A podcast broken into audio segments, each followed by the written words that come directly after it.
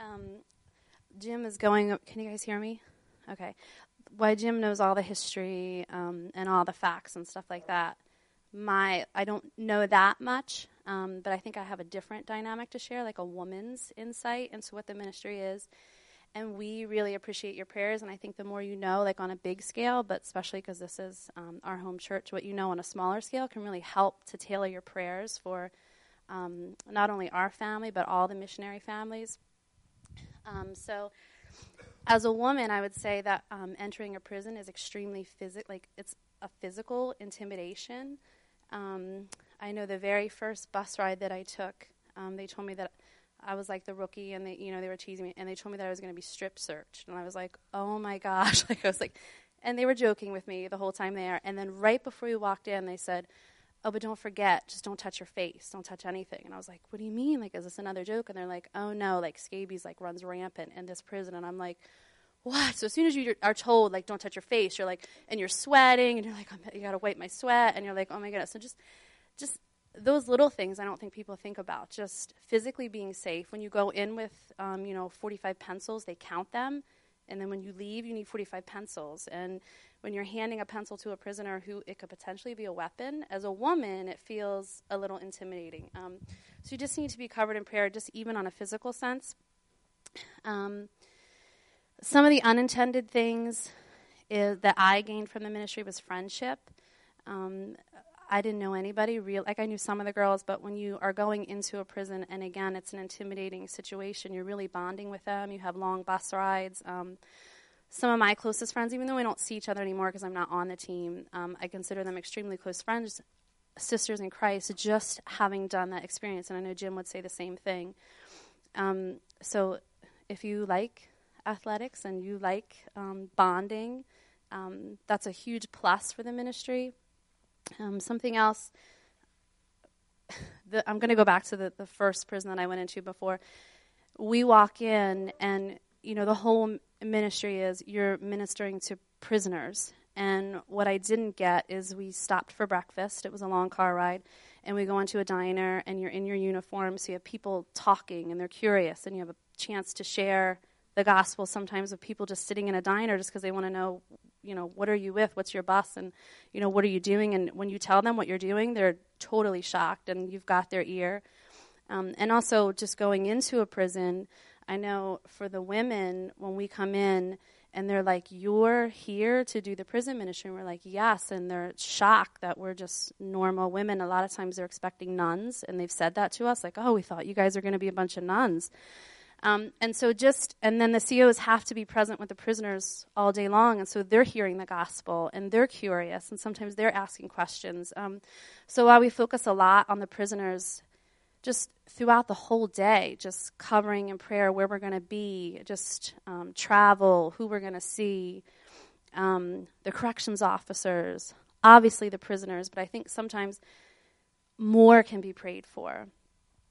Um, and then the other thing that Jim was talking about is just a, a different dynamic in that I've been on the team, and so I've seen, okay, this is a little bit of sacrifice, leaving your family, um, some of the intimidation that comes from being into the, the prison, but I also, the flip side of it, I'm home when he leaves, and so, so I think it's like a week. You guys are gone for like a week. It seems like a month. Um, and at home, just being a saint's wife, I get and just you know knowing others like the craziest things happen when they're away. Like a kid will eat a half a bottle of Motrin, or there'll be a snake in your house, or there's some crazy illness that you know befalls you while you're trying to take care of your kids. So not only um, do the athletes need prayer, but also the women and the children and the families that they're leaving. So um, that's really well, that's all I wanted to say, right? Just like different stuff that I don't think sometimes people may not focus on when they think about the ministry. There's a lot more than just ministering to prisoners. So, all right, thank you. Thank you, dear. Um, and I'm glad she wanted to uh, to to, uh, to say that because, I mean, the men and women that go out wouldn't be able to do it without support from home. Um, it's every other Saturday from May through uh, September, and then in August we do go on that week long trip. And the money that we raise helps go to fuel helps go to the gospel literature, the tracts, the correspondence, and you know that costs money. Um, the prayer, you know, sometimes the, that we have a board that oversees the ministry. They ask me to go to speak at different churches. I spoke at one Sunday, and sometimes they get mad because they're constantly fundraising, and I constantly say, "Yo, we need more prayer than we do money."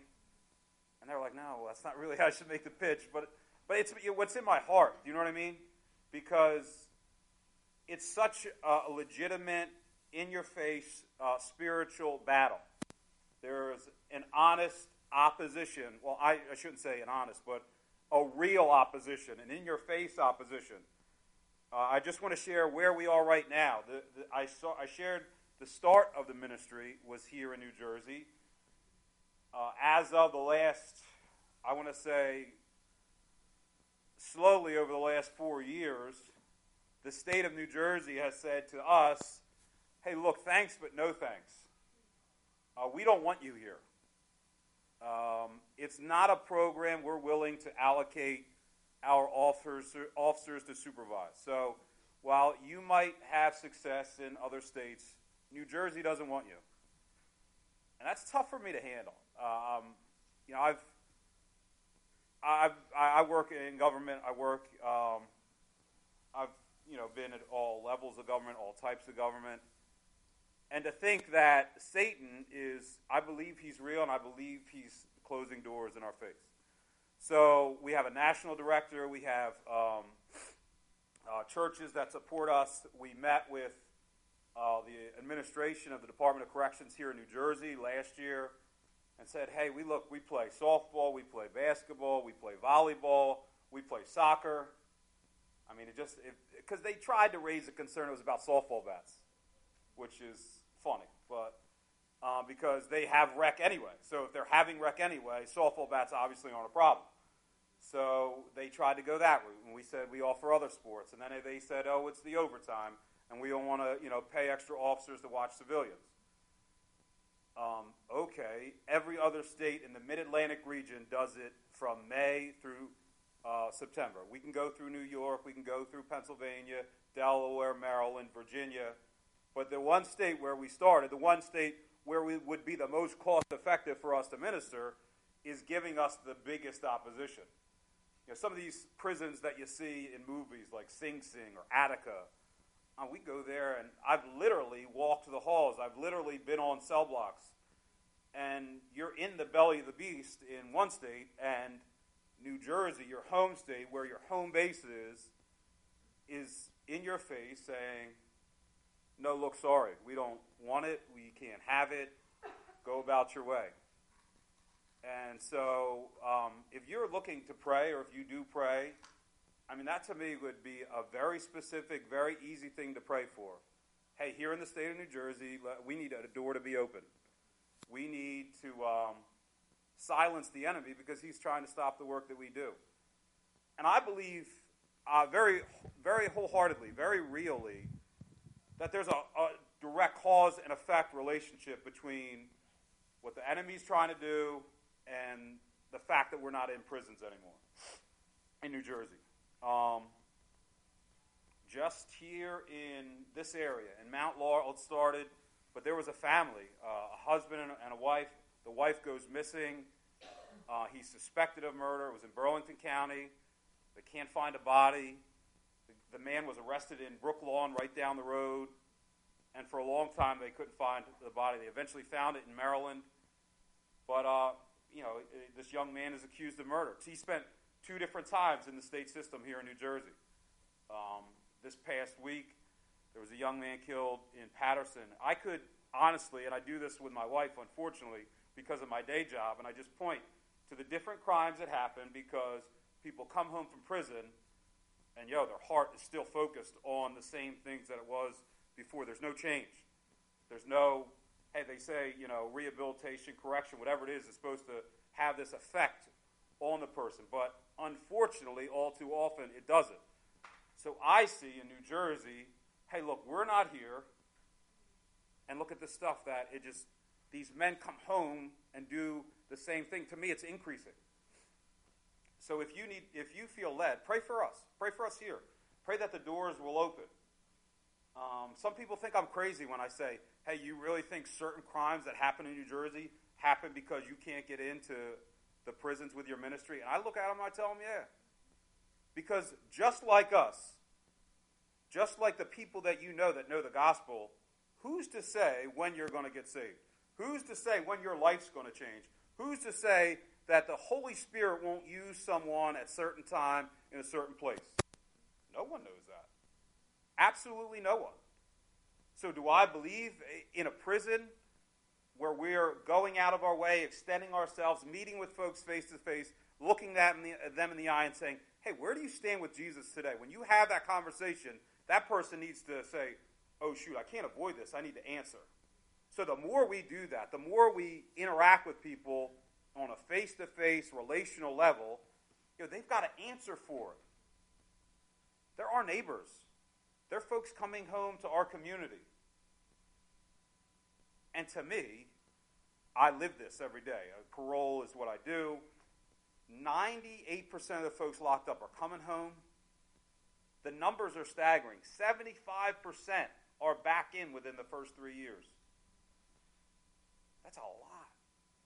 I'm not going to talk about the monetary effect that has. But studies show, uh, I mean, our ministry is into also proving what we do, that it drops down to 10% after people make a true conversion into Jesus Christ. Do people still make bad choices? Yeah. Don't we all? Don't we all make bad choices? I, I, I find this work so compelling because I know I sin.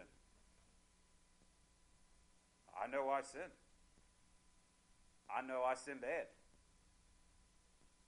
because my sins might not play out like these guys, it doesn't change my where my eternal destiny was headed. My, I was headed for hell. I grew up a straight A student. I grew up a two sport athlete. I grew up a, uh, a Christian upbringing. And I was headed for hell. That's what sin does. Isaiah 53 6 For we all, like sheep, have gone astray. It's not just the really bad ones are going astray. It's just not the folks that need to be sent away. It's everybody. And I think that's the thing I try to communicate when I go to speak to churches to say, hey, look, this is why this is so needed. Because, you know, international missions, it's feel good. It's like these people in a far off land, they really need Jesus because without us, they wouldn't hear about it. And that's true. I've gone to Central America. I've been to Nicaragua, Guatemala. The international missions is needed. It is vital. I believe it. But when you say to somebody, "Hey, I'm a prison minister, and you know, I want you to help help me raise support," they're like, uh, you know, or they say, "You know what? That's good. They really need it." I say, "You know what? So do I. I need it too." And so I just, um, there's a couple of scripture I wanted to look at just tonight. Um, I wanted to start in Romans 10. It's just one short verse.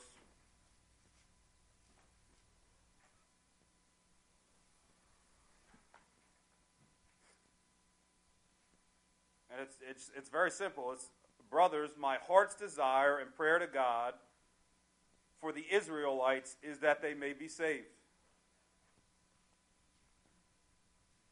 I know in the Christian life it's so casual to say, hey, look, you know what? I'm going to pray for you. I'm going to pray for you. Or, hey, can you pray for me? Can you pray for my family? Or can you pray for my loved one?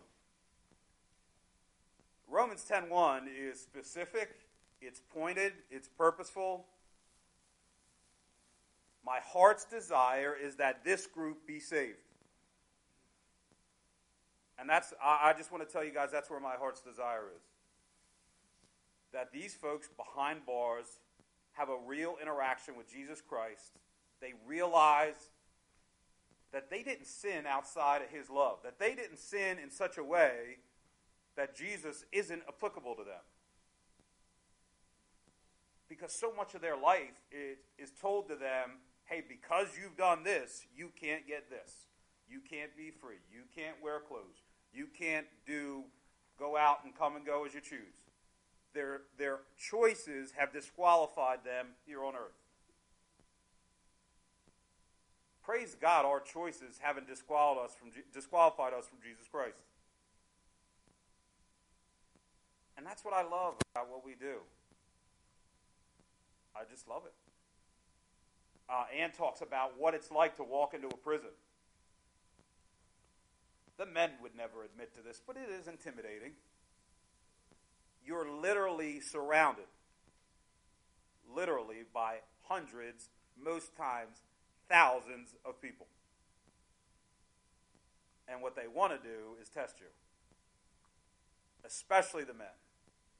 They want to get inside your head. They want to give you what they've got because they want to see, yo, what's this guy really going to do? It might be all well and good that he's here, but yo, why are they here and what are they going to be like? So, in a, a recreational softball game, somebody talks trash, you engage them in it. They think the louder they do it, the less you're going to do it and just be intimidated. And they will say things that make the hairs on the back of your head stand up.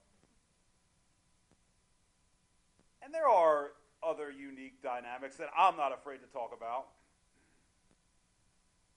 It's different for me. I'll say it. In the, in the world we live in, the day and time we live in, you know, my heart breaks because there's so many, I don't know, I'll say, discrepancies with how we worship or how God's church looks in reference to racial breakdowns. But I go in to prisons that are majority minority, and here I am, this lonely brown face on the Saints bus. So these guys ride me like there's no tomorrow. I don't say it, I love it. I don't back down from one person. Again, my wife will tell you. For her, because she catches the brunt of my not backing down. But man, they come on me like there is no tomorrow. And you know what? Sometimes it gets old. you don't. You are going out of your way. You're leaving your wife and family because you here you are. You want to be uh, an ambassador for Jesus, a vehicle of love and of hope and man, they're making fun of how you look in a uniform, what you ate for breakfast. You must have had six of them. Like it just comes, and it comes hard. But there's power in being able to say, you know what, that's funny, but you know what, that's nice that you're saying that to me today, and I shake their hand. like, who is this guy? He's crazy. People need the feeling that they're inherently approachable. These people have said in their mind, they've been taught, yeah, nobody wants us. We're removed. Our families, the majority of them, have cut us off. They're talked to institutionally like, yo, you're a number, you're not a person, you need to shut up and do what you're told. So I think they take on that persona. And so it's easier to embrace that than to say, hey, I'm in the lowest, darkest place in my life and I need help. What I will say to every person in here, I know we've all been there. Might not have been in prison. It might had nothing to do with criminal justice.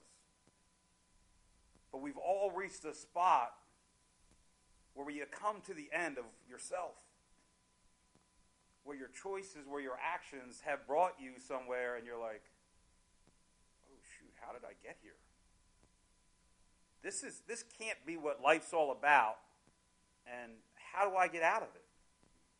Those feelings are universal, I believe. Those feelings aren't just solely for the folks that are prisoners. So while it's hard for us to imagine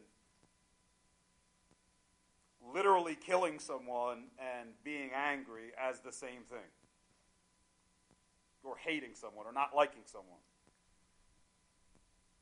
And to think, hey, look, you're raising money to go reach those murderers. But, folks, if we really believe the gospel, if we really believe what it says, that's 100% true. It's 100% true. God doesn't say, hey, look, I'll give this to the okay sinners and I'll give this to the really bad sinners. To me, over and over and over again, it talks about a collective all. For we all have sinned and come short of the glory of God. It's not some, it's not the really bad ones, it's everybody. So, what do we do? This is just one ministry that is in my, I, I say it's in my wheelhouse because it's on stage, it's athletics, it's interaction, it's all the stuff I love. Maybe that's not any of you. Like I just said, for very specific reasons for doors to open, for families left at home, for the folks that we meet all along the way, for the conversations that we have behind bars. Pray. Specifically, pray. You can come up to me or you can see Bill and say, hey, you know what? Can I have your schedule? Because I'd like to pray and know where you are and how to pray for you. I don't have it yet, but as soon as I get it, I guarantee I'll give it to you. Because I, I believe that there's power in specific prayer. I believe that. You know, sometimes it's it feels good just to, you know, to know what you're praying for, and to know where it goes.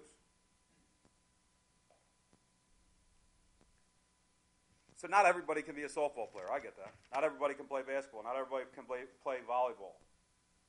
It's not conducive for every family to have to lose a spouse for a whole day and sometimes a whole week. Okay, pray. It's not, you know, one better or one worse. We're in this together. One thing that, like those guys, I say, the guys locked up, they never hear enough is you know, they were born in God's image. That's true for them as it is for me.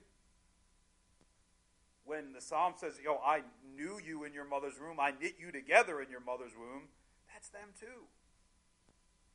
Jeremiah 29 11, that a plan for uh, prosperity and, you know, to give them a hope and a future, not to harm. Yeah, that's available to them too. And Satan's very good at lying to them. And so this wheel just keeps going.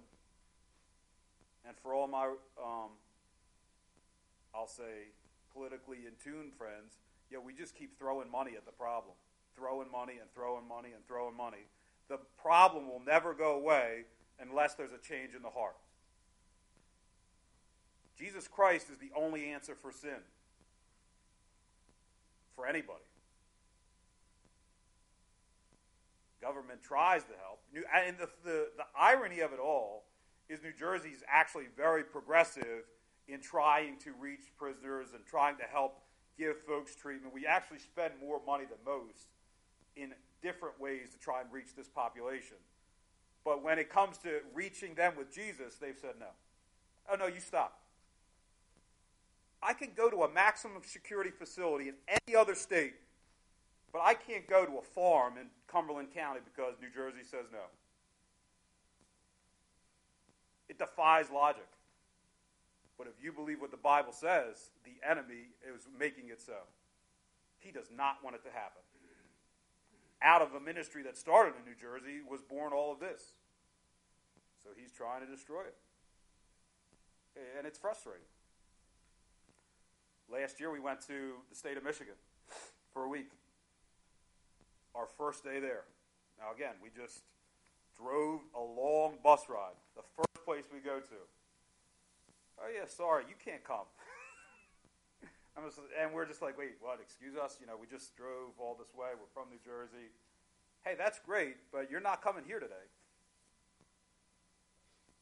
And there's scores and scores of times that happens where we go in the parking lot and pray, hey, God, we don't know what's up, but there's obviously an opposition. So that's why those schedules I feel are important. Hey, look, pray for this day because this stuff gets set up so long in advance, and then when you go and somebody says, hey, thanks, but no thanks. Just this past year, um, the ministry tried to reach out to newcomers, tried to say, hey, look, if you've never done it before, just come and see what it's like. My grandpa will turn 90 next month. He said, I supported you. I want to go and see what it's like. So, 89 year old Charlie comes on the bus with me and his son, who's I want to say in his mid 60s, my uncle, and my great uncle, my grandmom's brother, he's in his 70s. They all come. We go to a prison in Maryland. It was really the highlight of my life. I was so looking forward to it because here's the, the spiritual leader of my family, who was actually saved in a juvenile detention center, coming with me to this prison. 89 years old. He gets to see it. He's written me checks. He's prayed. He's been faithful. I was elated. We get to the door. Hey, there's a mix up in your paperwork. Thanks for coming, but you got to go. I was like, wait, what? Yeah, we only have a couple of you guys clear. The rest of you can't come. So if you're willing to let two or three in, they can come in. Well, you can't play a softball game with two or three. But this stuff happens over and over and over again. So if you feel led, pray. If you feel led, give support. I'll never turn down money for the ministry, but I get that everybody can't do it. I get that. But everybody has time to pray. Uh, I'm not going to say I do it all the time. I'll be a liar. But here's an opportunity to pray for folks that are trying to reach people for Jesus Christ. The last scripture I want to read is uh, Romans 12, 1 and 2. Therefore, I urge you, brothers, in view of God's mercy, to offer your bodies as living sacrifices, holy and pleasing to God. This is your spiritual act of worship. Do not conform any longer to the pattern of this world, but be transformed by the renewing of your mind. Then you will be able to test and approve what's God, what God's will is, his good, pleasing, and perfect will you know, one thing I love what's going on in the back with the kids is that they use superheroes to reach the young ones. And uh, Romans, Paul here in Romans was well before his time because he's calling us to be transformers. I love transformers. Instead of robots in disguise, we're supposed to be Christians transforming our minds. To see, our mind I believe, is so very powerful that Paul has to say, hey, look, don't do this anymore and see things the way that everybody else does. Your mind needs to be transformed. The way we see things is screwed up in and of ourselves. We dole out and dish out justice all the time. We are judge, jury, and executioner.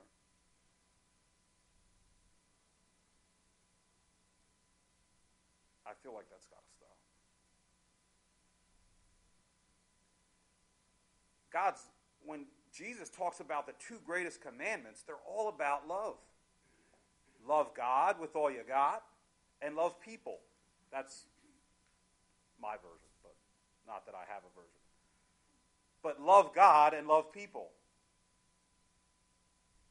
Within your own heart and mind, you know, how much am I judging? How much am I deciding who other people are? God, help me. I do it all the time. I do it all the time. Hey, that person's just this. Hey, that person deserves this. Oh, I say that one a lot. Hey, you're getting what you deserve. Folks, we all deserve hell. We all deserve hell this week, um, for those who follow sports, Tim Tebow is coming to town. I think that's great. And there's been a large discussion as to why he has this huge phenomenon following if he's not that good. I like to think he is good. That's just me. He's a winner. He's a go-getter.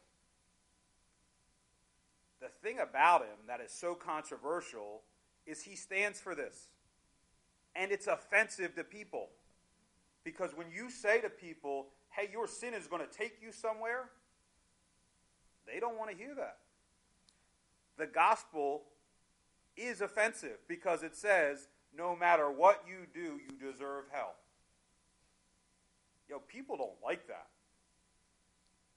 And that's why he faces, to me, so much hatred and vitriol because here he is being totally transformed and saying, I want to stand for something that says, in and of myself, I need a Savior. The Muslim population inside a prison grows leaps and bounds greater than ours. And they will stand in front of us and tell us, get your garbage away from me, in a lot more colorful terms. You talk about intimidating. I've had people spit at me, kick dirt at me. They stand for what they believe in. That's true. But to me, it's a wonder, yeah, why is theirs growing so much faster than ours? In prison, it does have its own dynamic of protection and allegiance. I get it. But look, okay, we face an enemy that's closing doors, and we face an enemy that's selling fool's gold to these men that says, hey, follow this. So we're losing opportunity, and people are buying lies. So there's that's why we do it. That's why we go. It's unique, it's different. But I believe it with every fiber of my being that it's needed. That there are scores and scores of references in the scripture. Remember those that are in prison. Remember their groans. What you do to the least of these. I, I mean, if you feel called to minister to the hungry or the homeless, God bless you. This is just one man's calling. This is just mine. If you feel like you could help us in that calling, we would never turn away help. We sign birthday cards, we stuff envelopes. There is plenty of ways you could be of service to the ministry outside of even prayer and finances. You could write a letter. You don't sign the letter and say, hey, this is my name, phone number, and address. You just say, hey, there are real people in the real world that are praying for you and Go over this scripture. It might be of encouragement to you today. In God's love, have a great day. I don't know if you have time to do that. Maybe you do. Think about it. Our minds need to be transformed. How we look at this needs to change. We're all sinners. None of us are righteous, no, not one. So it's not the most, hey, I'm going to prison today to minister to these people. You know, God's opened a heck of a lot of doors for me. I worked, I, like I said, I started my career in government. I worked for the Speaker of the House here in New Jersey. And how legislation works, it's the Speaker of the House, the President of the Senate, and the Governor negotiate all these things that pass and become law in New Jersey. And I went with him everywhere he went. I had an audience with him. I was his aide. He was blown away. He's like, Jim, I can't get my mind around it. You take time off from your job and your family to go to prison? I said, Well, they need Jesus just like me. He's, a, he's an unbeliever, doesn't know Jesus. But it was through him that I got my job. It was through the ministry I found a wife. All I did was 11 years ago say, yo, I want to do this. I want to take my skills, my talent, and go play softball. Who knew we would land me a job and a wife? I say that anecdotally, but so much of my life has changed, and it all goes back to this one decision. People say, you know what, it's just, you know, it's just a game, or it's just a ministry. It's so much more than that. Hey, when you answer God's call, you never know what's behind that door. Anne Marie wishes the door was shut and never opened, but she's stuck with me. But our whole family has been changed because of a game of softball and where we play it. So, folks, see me if you want to pray. See me if you feel led to donate finances. See me if you think you could be a pen pal or a letter sufferer or um, any way you could be. We have plenty of, I don't know, office work. We have a group of uh, retired folks that go to our office and do all kinds of uh, things around there. We send out birthday cards. They help with the birthday cards. They fill those out. There are literally plenty of jobs that can be done. So think about it. If you know someone and you don't feel like you could describe it adequately about what we do, tell me. I'll, I'll talk to anybody. We left church here Sunday, and I went to another church to speak about the ministry. If you haven't gotten it yet, I love to talk. So I will go and talk to anybody. But I believe I'm talking about something that's real. Jesus and his love applying to everyone. I'm so glad someone chose to expose me to the gospel. So why shouldn't I expose it to as many as I can? If you don't mind, I'm going to pray, and then um, whatever you want to do is great with me. Thanks. Dear God in heaven, we just thank you for the time uh, shared tonight in your word, just going over uh, what's going on in the Saints Prison Ministry. Why we feel led, um, the power and truth of your word that you know, Christ died for once for all, for everybody. And we are compelled to share that love and that message of hope and resurrection with as many as we can, even those in prison. So I just pray that uh, what was shared tonight would motivate someone to join the cause. And not just with our ministry, the saints' ministry, but with any ministry. Because we need to get in the game here. Opposing forces, the enemy, he's not taking it lightly. He's not sitting on the bench. He's actively pursuing souls. We serve a greater God. We serve the God that defeats the enemy, and sometimes we play it safe. God, call us to action. Call us to minister. Call us to be vessels of your love, no matter what the ministry, no matter what the call. But let's just get in the game. Thank you for saving us. Thank you for revealing yourself to us. And Lord, can we reveal you to others? In your son's name we pray. Amen. Amen. Amen. Just do it however you want, Joe. All right, so let's just take a couple minutes and, and think about this together a little bit, process this with me a little bit. Um, Jim gets up and talks about what God's doing in his life and through him. What do you feel as a challenge there? What, what's God doing inside of you? What's the challenge you hear? Or what, what's the question that comes up inside of you? Not that you have to have an answer for it, but, but what, like, tell me what's going on inside as you hear that. What's the, we talked Sunday about the Spirit being a guide and prompting you. So what you hear what Jim's doing, you know, and, and obviously this is a cause that's lifeblood for us as, as believers. What what kind of reaction do you have?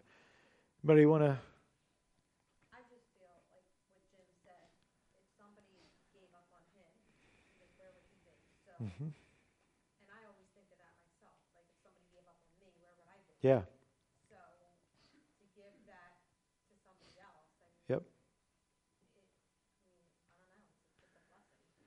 How many of us are recipients of God's grace? Yeah. So because of that, we don't. We, Christianity explicitly is the not give up on anybody. You know what I mean? Like that's what we are specifically. So finding ways to find the lost, to introduce them, to to invite them to be found, to have you know from darkness to light. That's what we're about. You know, and we need to be about it. So and and as a reminder because I've experienced it, and I know I didn't deserve it. Yeah. I'm, I'm really distraught that the state is uh, not Yeah.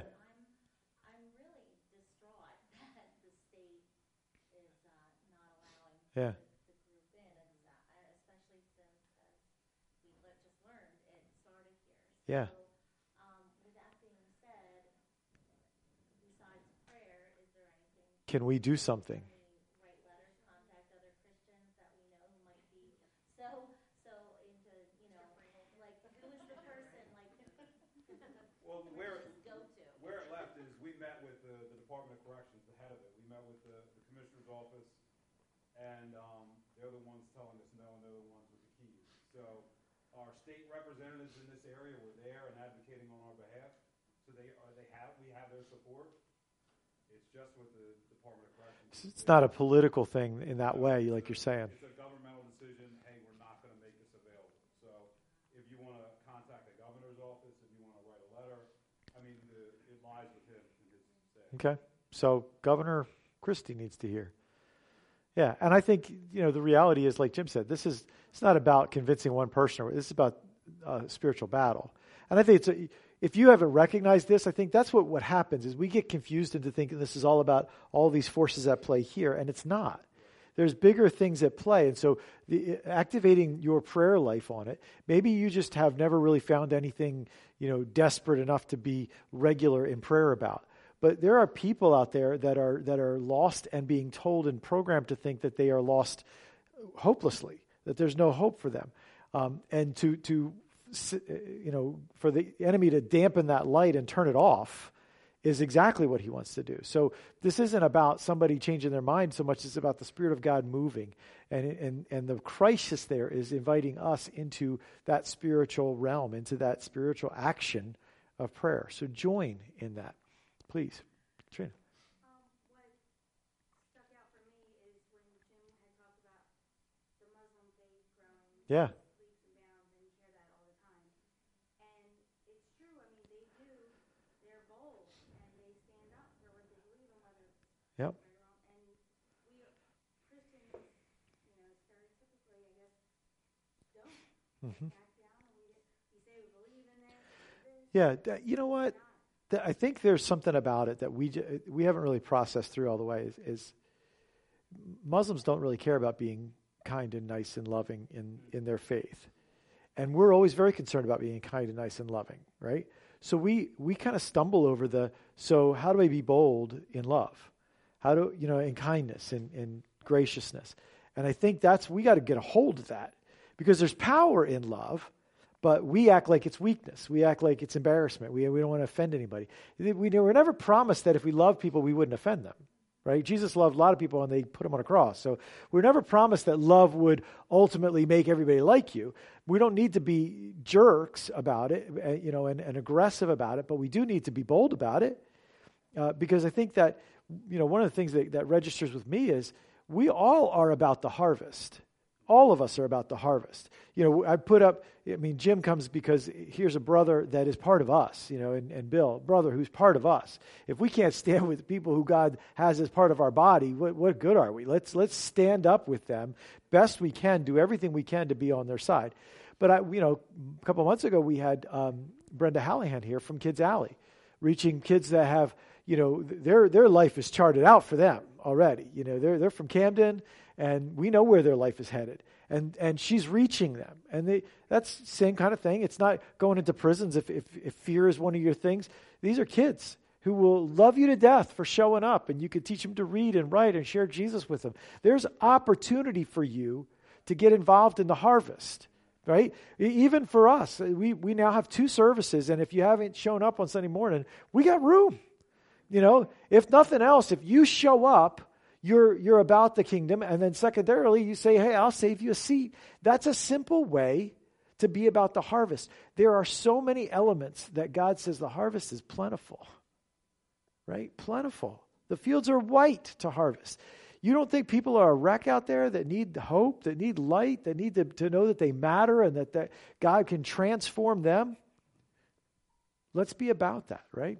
So, listen. I just wanted to say that for, for my husband and I, for the, as many years as he's been doing um, the prison ministry, I think for me it was pretty eye opening to hear Ann as well, because for me you're going away again, right? And it's really hard um, when they go on the week long trips or they go really Yeah. far, like Michigan or something like that. And you know, for me, I may call myself independent, but you know, you're home alone at night, etc. But I think I got challenged myself in terms of he's putting himself out there for that ministry. What am I doing that's bold and putting myself Yeah. out for a ministry, right? Absolutely. I don't mean in the church. I mean, you know, reaching others outside of the church. So for me, it's a challenge as well. Yeah. And also a challenge to be more supportive of him as he does it. hmm Yeah. I think anytime God's working, there's a spirit to try to discourage. Tone. I think even though introverted Christians may be a part of the problem, there is an all-out assault against Christianity in this country and around the world, Absolutely. and against Israel. Uh, but I also read in the book of Acts after the day of Pentecost that they were all together and they prayed that the, the Lord would fill them again with the Holy Spirit and boldness, Yeah. that they would go go forth in boldness and preach the word. And it said the building was shaken to the foundation. So that's what God Hmm.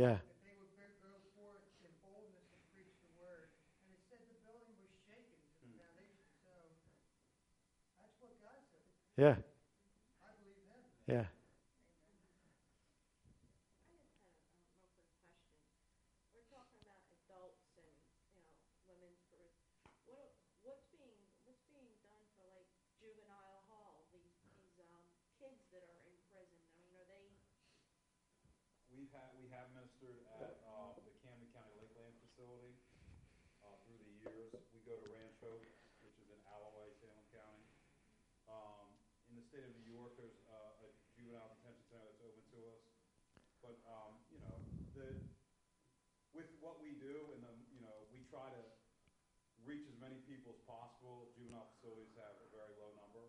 So while we go, when we're traveling, we try to, you know, hit the bigger population, We try to reach as many as we can. So maybe the softball thing or the sports thing is not the right thing for the juvenile. So there's a, you know, if that's on our heart, then we're looking for God, show us what to do there. We have, we have. Yeah. Jim, tell me how many um, get saved because it's an amazing thing. I ask Bill every time he comes down. Well, to, to think in uh, less than 30 years, 28,000 people have been saved. But really, it's just, I mean, when you go and you see grown men weeping and crying and saying, you know what, I can't believe this, this it finally hit me after all this time. You know? Yeah. Most of these folks have heard the gospel before. hmm Sure. And God had them, has them at a point where maybe now they're listening where before they weren't. hmm But through the ministry, it's been over 28,000 folks. Yeah. 28,000. Yeah, it's like hundreds and hundreds of people. So it's just it, every time it comes back. So I'm like, what? That's the most amazing thing to hear. Yeah. Yeah, but what about the ones that you minister to that you don't know that did Right, those- right, that like, after you the- min- that after If the you leave them fact, with a New Testament or a gospel, you never know. Yeah. And the, the people that come to Christ, they have a testimony now. They're, they're planted there and, and sharing, you know. So, you know, it's, it's the way that God works and multiplies, you know, 60 fold and 100 fold. I think it just challenges us to look for, um, which I guess pray that God would give us the ability to kind of look for unconventional ways. Like Jim talked about taking off work and being away from his family. You go, well, I can't do something like that because I, I work every day. or whatever. Right. Maybe there's things that God has called us to that does mean we need to take off Mhm. work or we need to, and, and that doesn't, like, like, doesn't work for us, you know? Right. So, to pray that God would give us open doors. Don't disqualify yourself just because, well, my situation's not like that and it's, you know, ready made. I guarantee you, God has a plan and a calling in your life to share the gospel, to share the good news of Jesus Christ that can save people eternally. Guaranteed. Michelle, what were you going to say? I just, um, not that I'm starting with you or anything, but when you had said that when they get out of prison and then within three years, some of them are, are back in prison, like to me, it's like, oh, well, that's, you know, it was because of their environment.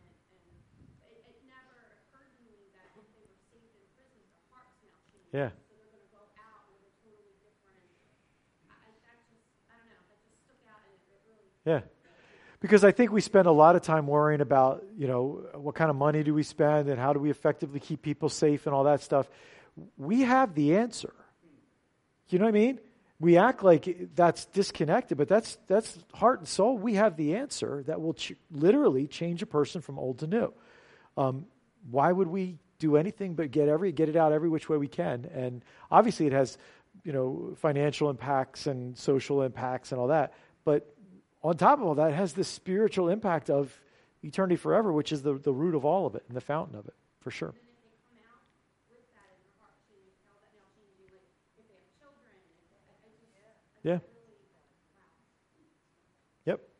I think that it's easy for us to uh, to look at someone who's in prison and think, you know, good riddance or pay your price or whatever, um, and and that's not to me. That's not what the Lord looks at people like. I think that we do that with with prejudice in, in lots of forms, in, in racism or economical prejudice or area pre. You're from this area, you're from that area, whatever.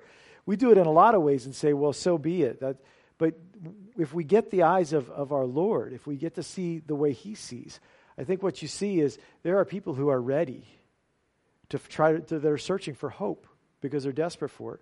Will we meet that need, um, or will we keep it to ourselves? And that's what a privilege to be a part of that. So may God stir the church of the people of God. I think what we're talking about in 1 Corinthians flies right into this because we're talking about you know people who disqualify themselves. Last week we were talking about people who disqualify themselves. I'm not good enough because I'm not this and I'm not that and I, I don't have anything to do because I'm not this or that, you know.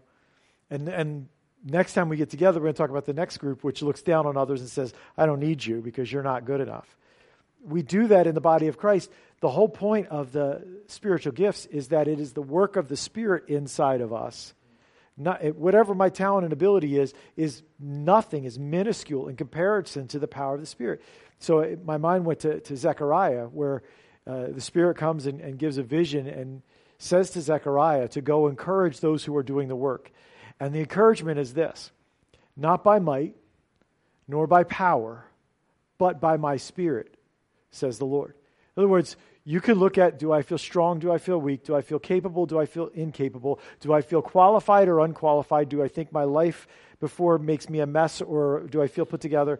If you look at that, you'll always find an excuse out and you'll always feel less than the task in front of you. So he says, it's not by might or by power, it's by my spirit, says the Lord of hosts. And the, and the, the verses after that, it's, you know, so go back to Zerubbabel who's rebuilding and tell him this mountain is going to be made flat. Like you, you think you think you got a big task? Try to flattening out a mountain. You know what I mean? And the point of God is, I'm going to do inhuman things through you by my Spirit. Interesting to me, the chapter before it is a chapter about the enemy standing next to the high priest and accusing him and saying he's, he's not worthy. Right, right before that encouragement is a, you know, Joshua standing in rags in the, uh, he sees Zechariah sees a vision of him and the and Satan standing next to him as he ministers. And I think every time you go to serve the Lord, you will feel that press that Jim's talking about personally in your life. Whether it's you're supporting somebody or whether it's you going yourself or whatever, you will feel the discouragement, the accusation, the you know, there's no purpose, there's no point, this will do no good. You will feel that. And it's the reminder it's not by might or by power, it's because the God's Spirit is moving. And so we recognize this spiritual battle, this spiritual war that is there. We pray for one another because in that way, God calls us to minister spiritually to each other. As we take prayer requests at the end of a, of a Wednesday night, do you recognize that you have the opportunity to minister spiritually to someone because you have the privilege of going to the throne of Almighty God and interceding on their behalf? And so Jim goes out and Bill goes out and they go into prisons and you know when they're going and you pray for them. You, you're not there with them, but you're there with them, ministering to them spiritually. You pray for what we do on Sunday morning. It's one of the reasons we pray every ever since the first meeting we got together as a church. We get together and we pray, God, take this service, pour out your power in it, not ours. You be known in it, not us. We pray that every single time. Not because we're into repetition, but because we, every single time, need to be reminded and need to be deliberate. God, this is yours, not ours. So come out and join us and pray on Sunday morning. You know, 8.30, we're meeting in that room. We pray for people. We pray for needs. You can pray for one another. And then we stand up with each other.